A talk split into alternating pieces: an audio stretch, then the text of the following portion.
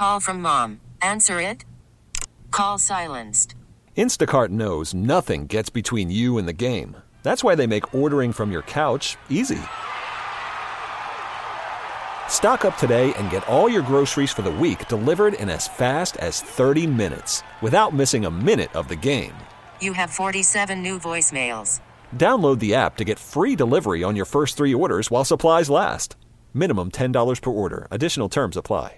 Presented by T Mobile, the official wireless partner of Audacy Sports. With an awesome network and great savings, there's never been a better time to join T Mobile. Visit your neighborhood store to make the switch today. Back here on Sports Talk, Jimmy and Gretton on line one. I see you'll be coming to you soon. We heard from the number two overall pick in the draft, Dylan Crews.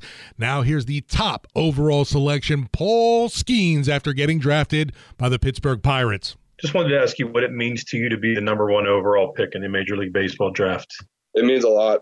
Um, it's super humbling. You know, a year ago, two years ago, I never thought that you know it was even a possibility to be the first overall pick. So I don't know what I was expecting. You know, coming into today, but uh, means a lot to be the first overall pick, and I'm just looking forward to, you know, what what's to come with uh, playing baseball, and you know, hopefully winning a World Series or two in, in Pittsburgh. I'm curious, uh, growing up, um, what players or pitchers did you idolize, and is there anyone in the league currently um, that you kind of would, would liken yourself to, or, or you try to emulate in terms of what you on what you do on the mound and uh, your stuff? Yeah, I don't know about you know comparison for myself because I think uh, I, I, do think I'm a mixture of, of a number of different pitchers, but the guys that I like to watch and the guys that I feel, you know, as I move down the mound, I would say DeGrom, Strider, Darvish, and I know I, I, probably don't look exactly like any of those guys, but that's what I feel as I move down the mound. And I really like watching Gerrit Cole compete. Paul, you and Dylan went number one and number two in the draft. LSU is, becomes the first college in history to have two picks go number one and two. What do you think this says about the program? says that we have the right people. That Coach Johnson's doing a good job in bringing the right people in into the building, and I don't think it's it's done anytime soon. I think I think it's going to be a pattern of, of success for LSU baseball, and um, I'm really excited to see where that program goes. Uh, how, how close do you feel like you are to being a major league ready pitcher? To be honest, I've gotten asked that a couple times over the past few weeks, and I, I, I don't know. I know stuff wise, you know, I, I can look at models and I can look at other people's stuff, and in a vacuum, my stuff, you know, people are telling me that it, it plays in the big leagues, but I also know that, I mean, I've watched this game for so long and, it, and it's always felt so distant uh, in a sense, just because, you know, I've been a fan and, and sitting in the stands watching all those guys compete. And now I don't know exactly what to expect because it, it's so close and I, I don't know exactly what to expect. I think, you know, to an extent, it's my decision on when I get to the big leagues and, you know, based on how I do and, and you know how I work and all that. And it's also someone else's decision to pull me up. But um, I think I'm close. I don't know exactly how close, but I'm going to do everything in my power to get get there as soon as possible. I'm curious as to what you um, what you think you got to work on uh, to take that next step. If you could do an honest self evaluation, get really nitpicky, if you will, what uh, what do you want to do better? Yeah, as I've met with teams, it's pretty much been the same thing. I think the biggest difference between college and big leagues with probably with my stuff is making 30 starts a year in a five day window every time versus 18 or 19 starts in a seven day window. So that's that's going to be something you know that I'm going to have to focus on making that adjustment and then you know focusing on longevity. You know to be able to do it for 10, 15 years at a time. You know down down the road. So first and foremost, I think that's that's what I need to do to be able to maintain my stuff as long as possible uh, down the road and then a lot of little little stuff, pitch design stuff that I think is going to help get hitters out more effectively. Um, we talked to Ben a little bit, and he discussed um, your breaking stuff uh, and you know what you offer and things of that sort. But um, if you could uh, just speak on how you uh, how you have a feel for your breaking pitches. Uh, ben mentioned you had a gyro slider, a couple other sliders to work with. Um, but if you could just speak on your uh, just breaking stuff in general. Yeah, so I, I developed a sweeper in the fall um, over the summer and in the fall, and the whole fall was just trying to develop feel for it. Um, and as my as my velocity increased, uh, my hand sped up, and I got I got a better feel for for that breaking ball. Um, and then incidentally, I don't actually I, I don't actually have a a gyro slider. I used to throw a gyro slider, but uh, that's something I'm, I'm working on. And during the season, I uh, I tried to throw that gyro slider in catch play, just kind of playing around with it um, used the same grip and the same cue that I used the last couple years when I was at Air Force, and it, it was a curveball. And I was trying to throw a gyro slider, but my hand, you know, my body had changed. My hand had sped up, you know, from last year, so it, it turned into a curveball. So those are the two off speed pitches that that I have, just kind of a different shape with each of them. And, and I think as I, you know, continue to develop and and pitch and go on that track to the to the big leagues, I think that those the feel for those are just going to increase. Would you say your changeup has gotten comfortable uh, with you as well? I've actually always been a changeup pitcher throughout the uh, high school. There were time like in the fall when I pitched in high school, I wasn't allowed to throw a slider with our high school coach. He didn't. That's just how he ran the program. So, which I'm super grateful for because it made me develop feel for the changeup. And up till this year, I didn't really have a very good slider, um, and I didn't know how to pitch with a slider. So I was fastball changeup mostly. Um, so I think I've always had pretty good feel for the changeup. Oh, you talked about this a little bit. Like I know as your career has gone on from Air Force to LSU, like the draft has always been, you know, I feel like an attainable goal for you. But being first overall, did you really think that this was a possibility last year? And, and how much did LSU play into this and getting you to today? Uh, LSU was huge.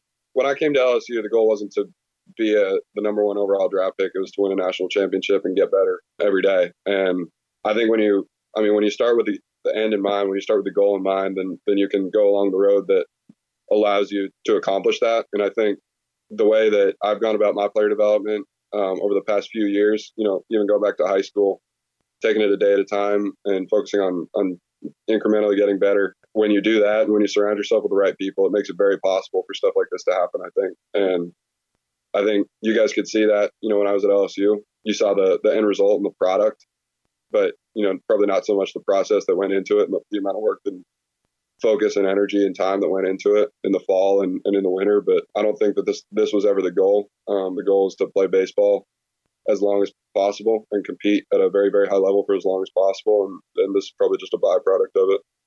Do you feel big league ready right now? I think so. Like I said, I think my stuff is big league ready. But to be honest, not being in, in professional baseball uh, yet and, and, you know, having to figure out that stuff, I think there's some stuff that I'm probably going to have to figure out along the way because I just haven't been exposed to professional baseball. But I think, you know, with that said, I think I'm my, my end goal uh, is to be in the big leagues as long as possible, as, as long as possible and as soon as possible. And so I'm going to do whatever it takes along the way to, to accomplish that goal during this process, the last few months, I mean, it was obvious you were going to go very high first round. Did you ever have a gut instinct that maybe the Pirates were going to take you at number one? Was there ever any time you thought, hey, this could really happen? Maybe over the past week when I really started focusing on it, um, people that I met with, uh, and I, again, I think that they have a very good understanding of where the organization's going and how I fit into that. But um, coming into today, I, I didn't know exactly what to expect. Uh, didn't sleep a whole lot last night, just thinking about it, you know, and, and it's out of my hands. But during the season, I wasn't, I wasn't thinking about the draft a whole lot. It was just going out there and executing and winning. And as long as I do that, then everything's going to take care of itself. And then once it got to this part of the process, um, started thinking about it maybe a little bit more. But I think the biggest thing uh, for this was getting to a good organization, uh, surrounding myself with good people and, you know, getting my foot in the door of professional baseball. And then as long as I do that, you know, I'm going to bet on myself and uh, everything is going to go as it should. Just the combination of this and a national championship in less than two weeks. Is it uh, almost too much to process, or, or how do you feel? Uh, maybe too much to process. I'm still trying to process the national championship. Uh, still trying to reflect back on that and the experiences that we had this year. And this is probably going to take some more time. This is going to add on to that. So I don't. Uh, I'm. I understand what's going on. I have a good grasp of what I need to do going forward. But I, I think you might be right. It's going to take a little bit of time to reflect and look back on how this all happened. And your head coach at LSU, you kind of mentioned it, um, but his ability to get players like you and Tommy White and whatnot, you think this thing is going to be set up for a long time? I do. Not that I'm guaranteeing a national championship every year, but he knows how to bring the right people into the building, and uh, he knows how to develop players. He knows who should be there, and um, he knows how to win. So I think LSU baseball is in a really good spot for a long time. You, you talked about going to LSU and your motivation for that, but you were a great two-way player at Air Force. What was the the motivation for giving up being a two-way player, focusing on pitching, and how much of that do you feel like that decision put you in the position that you are today?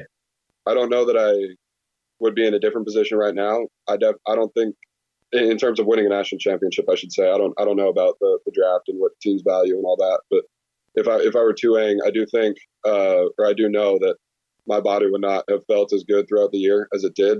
It you know Two-way kind of gets in the way of player development, I believe, just because you're splitting your time and energy and focus. Not that you know you're seeing it in the big leagues with Shohei Ohtani now. It's it's very possible to be elite, uh, you know, both ways. But I think it, it does take a lot of time and energy and effort to be able to do that.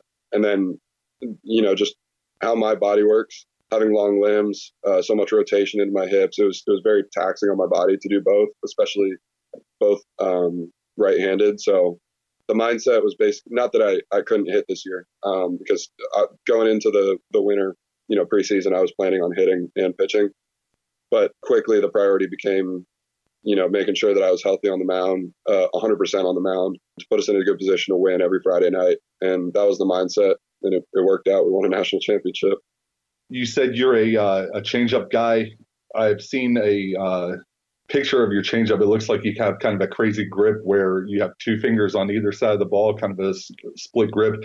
How did you develop that? And is that, uh, how is that, is that comfortable? I mean, yeah, uh, my fingers naturally like are really far apart. I think um, they can spread really easily.